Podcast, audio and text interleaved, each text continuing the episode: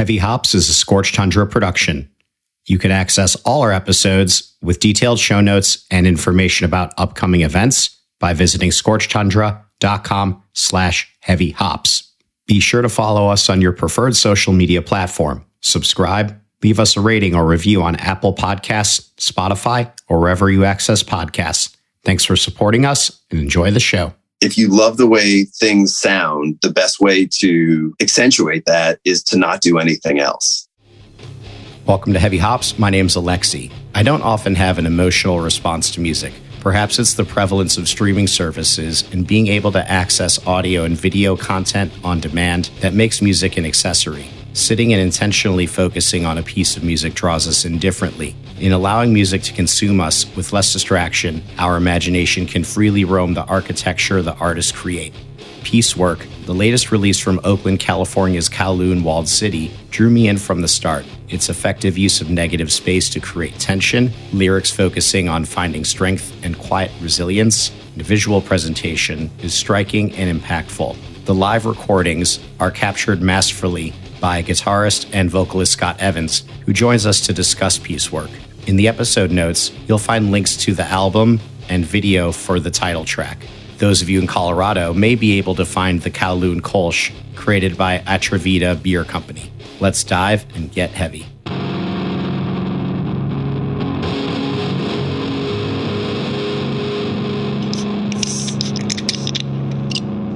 Scott Evans, welcome to Heavy Hops. It's a pleasure having you on the show.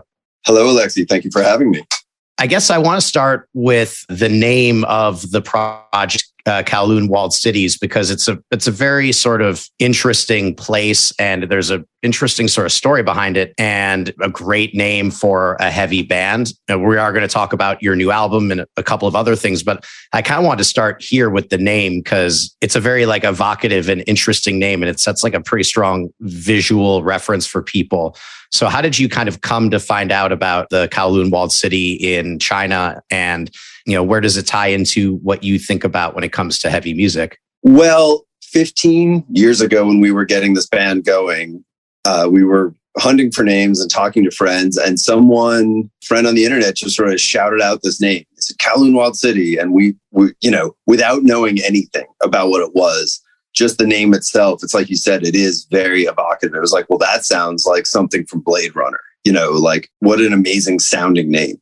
And uh, we did, you know, a little internet research. I was like, wow, this was the most densely populated place in the world at the time. And, you know, lawless and uh, very dense and crowded. And it just felt like for the, the kind of music that we were writing at the time, all of that resonated a lot. And that was that. Honestly, in hindsight, for a bunch of white dudes from America, maybe I, I don't know that I would do it again. You know, I, I am happy to say that I've had a lot of people say what you just said, which is that they've gone based on the band name. They've done a lot of reading and learned about part of the world that they didn't know existed. I know people who have bought, there's this incredible photo book by a photographer named Greg Girard, uh, who spent years documenting Kowloon Walled City while it still existed. It's an incredible book. It's also really expensive, but I know people who have gone and bought that. I guess on balance, it's okay, but uh, I feel a little weird about it in hindsight. I've had a lot of people say, wow, what a great name. And I'm like, eh, you know, sort of slightly on the regret pile, but what isn't? Like I was sort of looking at some photos uh, from it before, and I feel as though, in a way, when I listen to your band and Kowloon Walled City, and I think of sort of the use of space and how, especially with Piecework, but I mean, going back through the catalog, that is sort of a theme as building suspense through using negative space. That's how I sort of interpret that. And so Kowloon Walled City, the place, is the exact opposite of that in so many ways. It's, I would imagine, an incredibly suspenseful experience going there, but the place is completely utilized. Right. And uh, when we started the band, we were more everything in your face. You know, the first record or two are more claustrophobic and relentless. And that was kind of the vibe that we were originally working with. And I think whatever happened after Gambling on the Richter Scale, we sort of shot ourselves out into space. And that has, we've just kept orbiting since. Definite shift in space and use of space. And I think part of it also is that we were we were recording our early stuff in a in a practice space. Those first two records were recorded in our practice space. And then we started recording in a good sounding studio. And that really changes. I mean, we could still do the same thing in a smaller, drier room, but being in like this big lively room just makes you want to relish like things being in that room without always filling up the space. So this uh, this feeling that you're talking about of the space that you're in and how it kind of impacts how you're viewing the composition of your material and the impact it has, is that something that you also feel like in live spaces? So performing in an extraordinarily large place in comparison to like a, a tiny club, is it different because there are many more people in it and the sound is a little different than in a big space where you are just yourself and the bandmates? We've gotten to play in a couple of pretty big venues opening for bigger bands. And, you know, inevitably in those you sound check to an empty venue, right? And so then it just sounds like you're in like an enormous cave. And that is a strange experience for sure. But I think that the real answer to the question is that once that is written into the music and you're able to play it with conviction, it comes off no matter what. And so when we're in a tiny carpeted practice space, or if we're in a tiny shitty venue, you know, it's just crowded with people or whatever, it's all in the material and you can feel it. You know, when you step back and let everything breathe, it is a tangible, you know, it's in the air and it just feels different than hammering away the whole time. You mentioned gambling on the Richter scale is sort of a changing point in some way. Can you sort of talk about what that means, like musically, and where you sort of, why you decided to make a shift at that particular point? Well, it was after Gambling. It was Container Ships. And I remember doing some interviews right after Container Ships came out, and people were saying like, yo, this is dramatically different than everything the band has done before. Was that on purpose? And we kept saying, no, like it's not that different. I don't understand. But I guess in hindsight, now I see it. And part of it is sort of like this thing where, you know, you maybe you don't notice changes in yourself, you know, because you see yourself every day. And then you see a picture of yourself five years ago and go, oh, wow, I look very different. And I think Container Ships was kind of like that. Jason Pace, our original guitar player, left the band. Our friend John Howell, who is in this incredible band called Tygon, definitely strongly recommend that everyone listen to Tygon, just a really underrated Bay Area band. He joined, and Pace was a fantastic guitar player. John is a like a Martian and really just brings like this very strange, I don't know, he's a really weird guitar player. He's great. We love our John. And uh, something about what we were writing, I'm not sure I can give a good answer to this, dude. It, we, we did a, a split with Fight Amp and this band Ladder Devils that we recorded at uh, Shark Bite, which is the studio that I work at a lot now. And that was our first time recording in a big space. And there's some space in those songs. And I think that was like the seed of us going, oh, oh, we don't need to always be screaming feedback and drowning out the drums and filling the room. For whatever reason, we started working on writing Container Ships. And that was the goal. And we were still writing in a tiny, again, carpeted space, but we could tell what it was going to sound like when we were in a better room. So I don't have a good answer other than, you know, it was one of these things that happened. Like the band was never supposed to change. We were supposed to just do the same thing over and over again. And we accidentally changed. Well, accidental changes are great. And that's a valid point as well, is that in those moments when those changes are occurring, you, you don't see that. It's more of our presence is biased now that we can look back on those things and say, oh, I can identify these particular things that occurred, then created some kind of change. It's easy to sit in armchairs now or behind microphones and identify specific things, but in those moments, you're living in a in a different time. And so you don't rationalize it in that way. Yeah, I mean, I remember interviewers like acting like I was a little bit like I was putting them on. You know, they're like, what do you mean? You, you did, nothing's different, you know? And I was like, I swear to God, we just, we wrote the record the same way. We got in a room and recorded it. Like, I don't know what to tell you. The only real difference that I could think about was that vocally things had changed a little bit, partially because I had had a lot of actual physical throat problems and partially because I guess the material was different. So, you know, I was trying to fit that. But beyond that, it was like, I don't know. I don't know. We did felt like we did the same thing. And, but yeah, you know, in hindsight, okay, we didn't really do the same thing. let's jump into the the present and talk about uh, Piecework for a second. So the album came out on October eighth through Neurot and Gilead, which is a pretty awesome combination.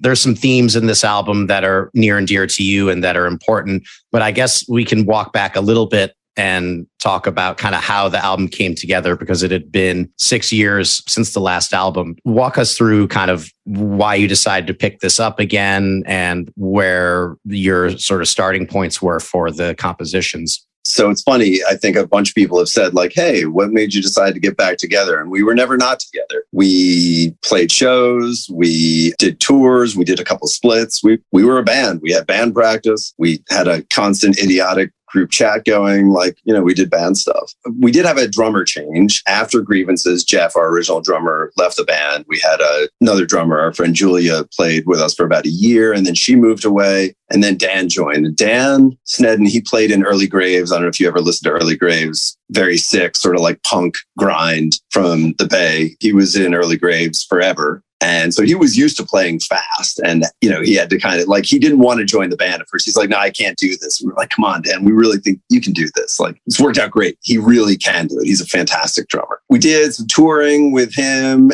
and we started writing, and everyone was into it. I want to say in like two thousand seventeen, you know, years ago, we started writing and had a couple of songs, but it was just slow going. And if my memory is right, sometime later that year, John and I got in gear for writing and really like found more of a rhythm. We would bring songs back to the practice room and sort of hammer them out. And we had a lot to work on every week. We recorded finally in like twenty eighteen, and then the record just sat waiting for vocals because I fucked up basically. And, uh, as writer's blocked as I could be on vocals. So, you know, that took, it was a solid, we did a tour with Neurosis a year later, still hadn't recorded vocals, played a couple of those songs that I had written vocals for. And then sometime in twenty twenty, I finally got my shit together and got the record, the remainder of the record written and tracked my vocals and mixed. So, you know, the writing in a way, as far as like a band being in a room and writing, was pretty normal and took a year or whatever. And then I kind of fucked everything up by, you know, taking forever on the vocal parts. When you kind of came in with the vocal parts and the lyrics and everything, what were some of the drivers that gave you the impetus to put those words behind the music? It's actually a hard question to answer because I was struggling a lot with, you know, who needs to hear this? Who cares what I have to say? Why are we doing this? And honestly, I still kind of feel that way.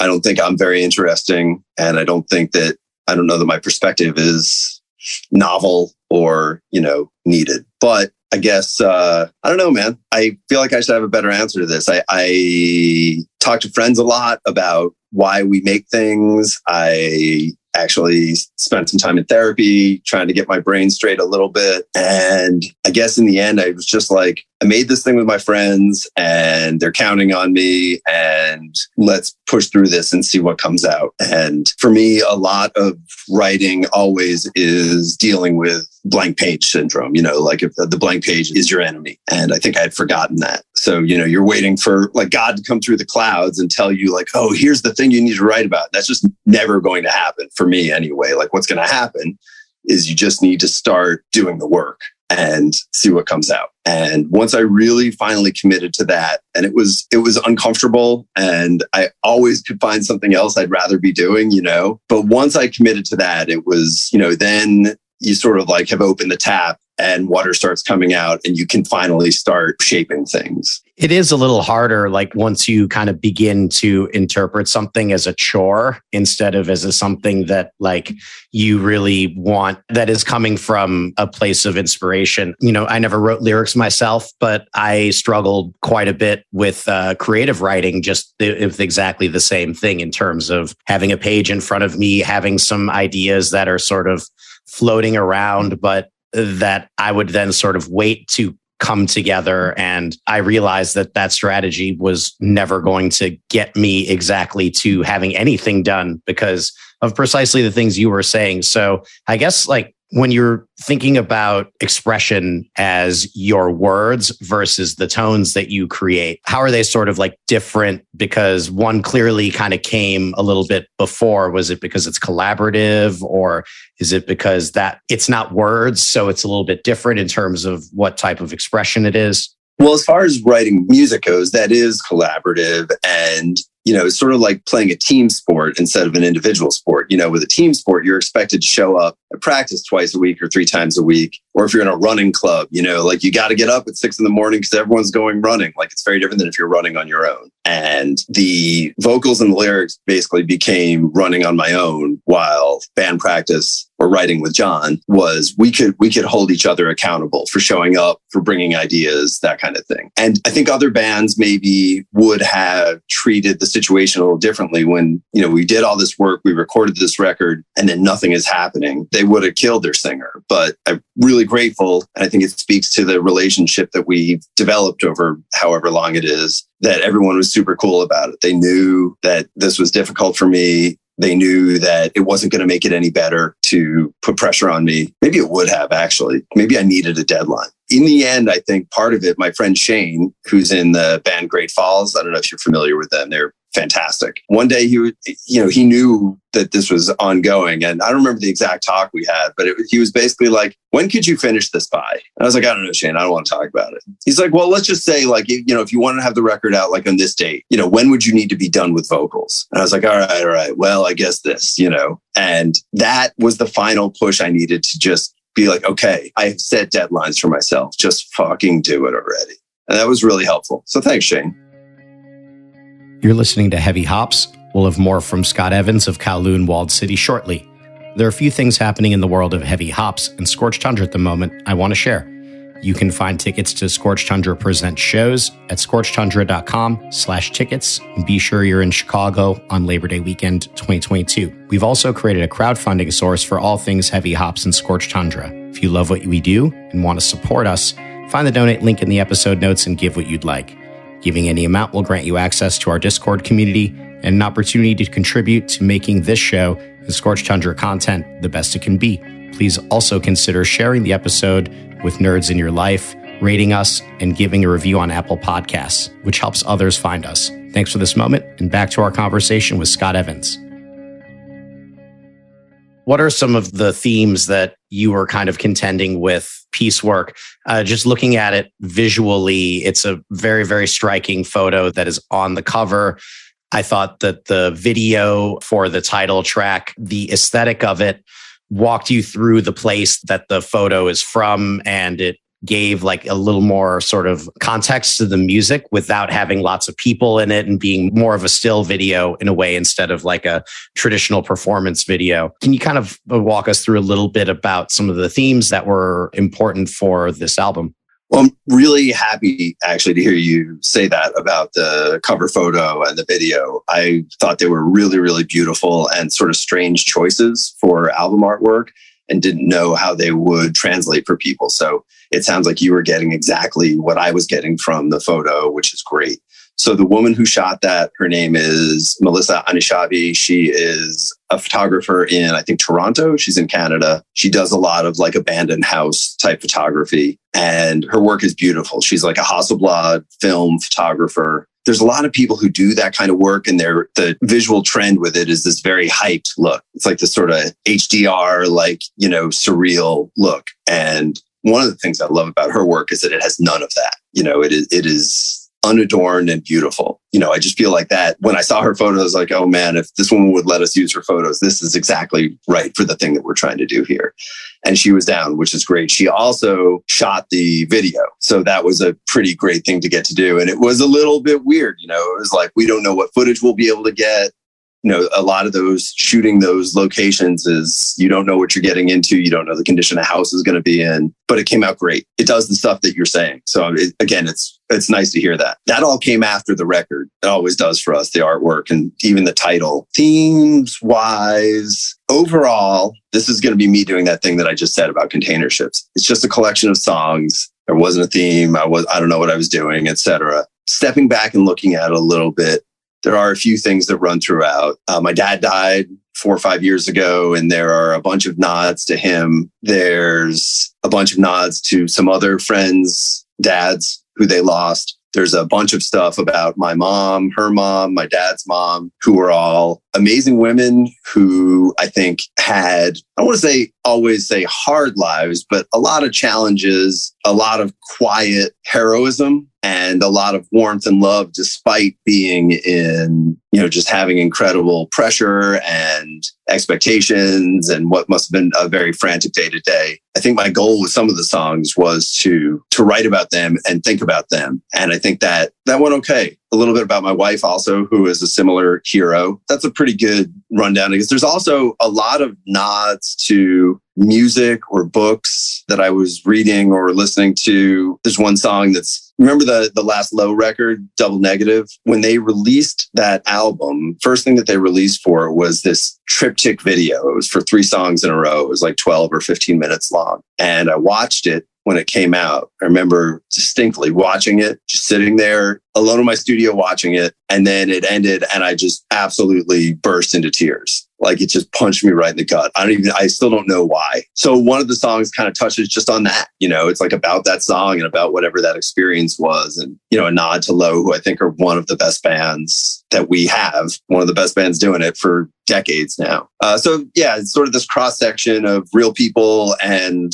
music and fiction and nonfiction that I was ingesting throughout. The sentiment that you were sort of describing when watching those videos was a little similar to my response to listening to Piecework, actually, when it came my way and I took it in. It was a pretty powerful album. I was trying to kind of figure out why it was. I had kind of read through some of the lyrics as I was reading it. The photo is very striking as well. It's hard to point to, like, you know, even one or two things specifically that are like, oh, that was the trigger or what kind of elicited that type of emotional connection and reaction to the music.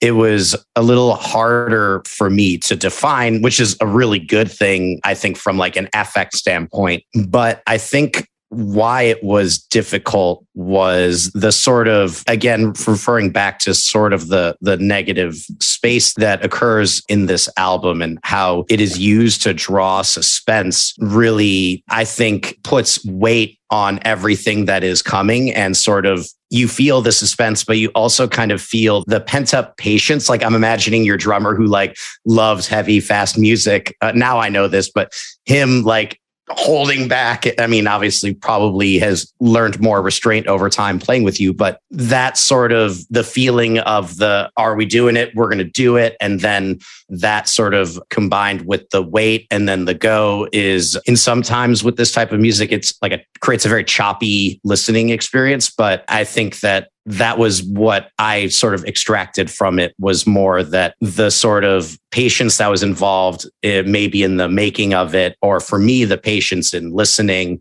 and then the affect of the space and the tension that was in that space was what brought that emotion out in a way. And so I came to that conclusion because I couldn't point to one thing specifically. It was something that the whole piece was doing. And so that is a theme that I also saw kind of throughout.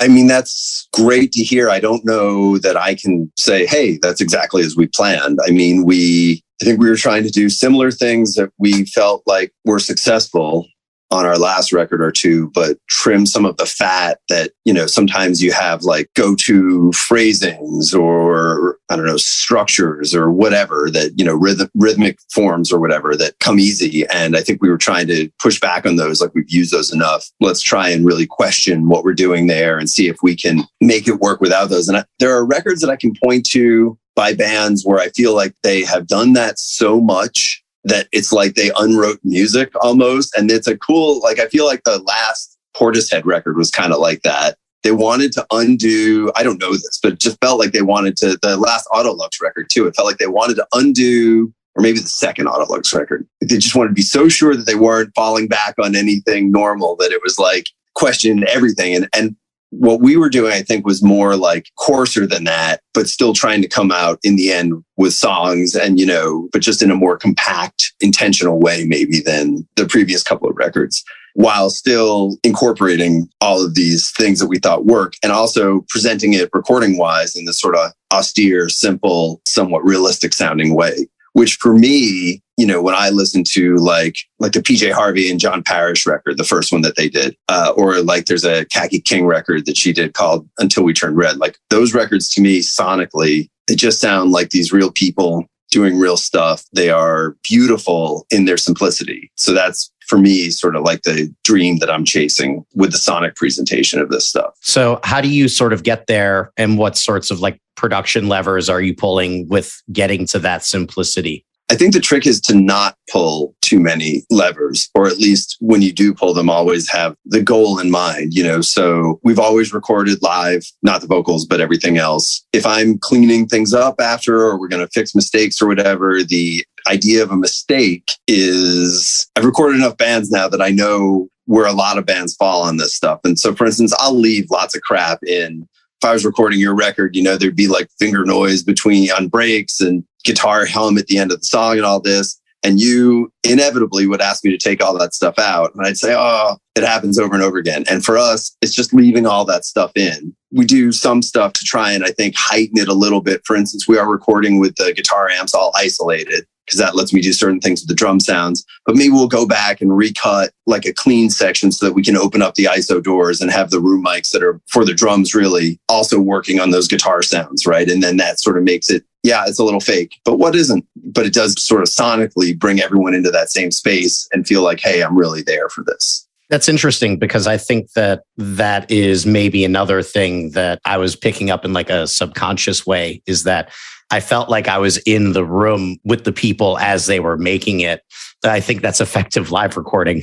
That's fantastic. I mean, the truth is, I think if we really just put one mic in the middle of the room and gave that to you, you know, you know what that sounds like. It sounds shitty. So the goal is more to try and translate what it would feel like to be in the room. You know, that's a little more involved than just putting one mic in the room and saying, hey, here it is, an honest recording. But it's always in pursuit of that anyway. It's like that, not a realistic or hyper-realistic kind of experience instead of glossing things up. And we do very few overdubs and layers and that kind of thing. I think we all have learned that if you love the way things sound, the best way to accentuate that is to not do anything else. It was easy to do, I think, in the days of like when you were recording on your friend's eight track or sixteen track.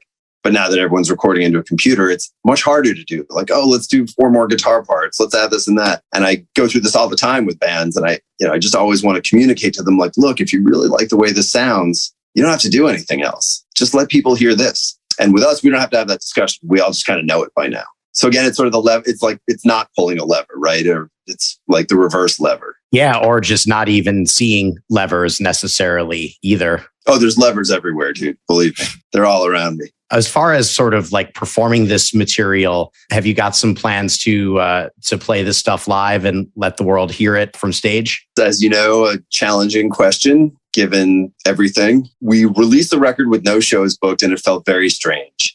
Uh, we also released the record without vinyl in hand, which was very strange, but this is like everyone's life right now. We finally decided like, okay, let's book a couple of record release shows at least, or we'll book, you know, our local one. We decided we're going to do two in one day, one in San Francisco during the day and one in Oakland. So we're doing that in November thirteenth. That should be fun and cool, I think. I have no idea if anyone's going to show up. I don't know what shows are like now. You know, I don't know. In a bunch of talks for tours and shows next year. And it is... I don't know, man. It is hard to book this stuff with your entire back put into it. Like, it just feels a little bit like, is this the right thing or not? Uh, I've been to a couple shows in the last month, and they they were great. And especially in the Bay Area, we've got like, I don't know, over ninety percent vaccinations. The venues are all vax and mask required. You look around at the crowd, one hundred percent masks on. Feels pretty good. Not a given at all from some of the stories I'm hearing from friends who are touring right now. So who fucking knows? We're figuring it out. Yeah, absolutely. There is a bit of uncertainty for sure. When this album came to me again, like, it was a pretty striking album. And so I think it's, I wouldn't say that I'm desensitized, but I'm definitely, I feel like I've heard a lot of things over the years. And so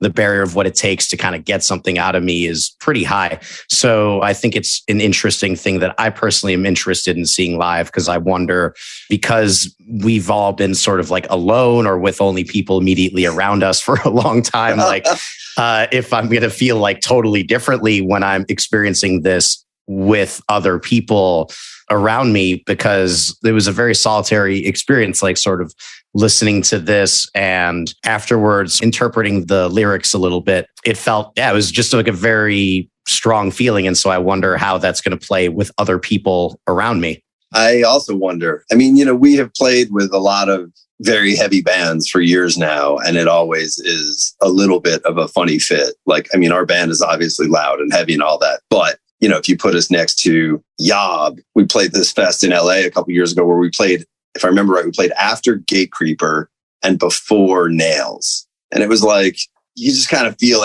a lot of people in the crowd being like, what is this? Like, where's the riffs? You know, I don't know. I don't know what it'll be like for this record. We'll find out. With the sort of recording in mind, obviously, we're seeing a lot of sort of delays with the vinyl releases.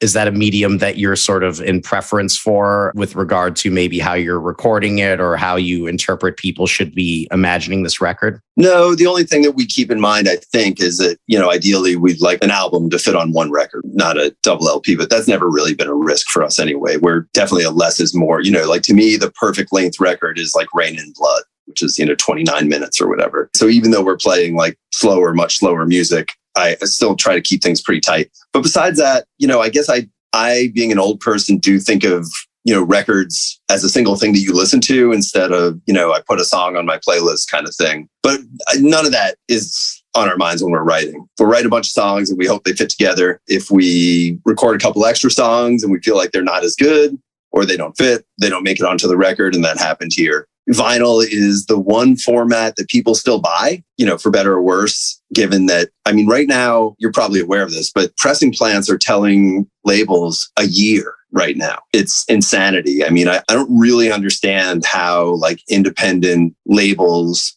and bands survive that. Like, it just seems like, you know, at this point, vinyl, okay, just give up, right? It's for Bruce Springsteen reissues and like we need to make C Ds cool again or something. I don't know. Or someone needs to finally build a bunch of vinyl pressing equipment instead of just, you know, using stuff that was made in nineteen sixty. But that said, the way it is right now, vinyl is the only thing that people spend money on. So if you, you know, if you're going to play shows and have a merch table, you know, with shirts and C Ds, that is tough. And I don't know how that's going to go. We, we don't have a vinyl date right now. Our, the pressing plant is in New Orleans, so they were things were already slow for them and then got super fucked up by the hurricane. You just have to wait. You can't fault anyone for this stuff. They're doing their best. They're a small independent business. I'm hoping that we'll have records in like February, but I, I just made that month up. You know, I don't know. No, there's definitely some issues with production, and I think it's been pretty problematic for everyone involved.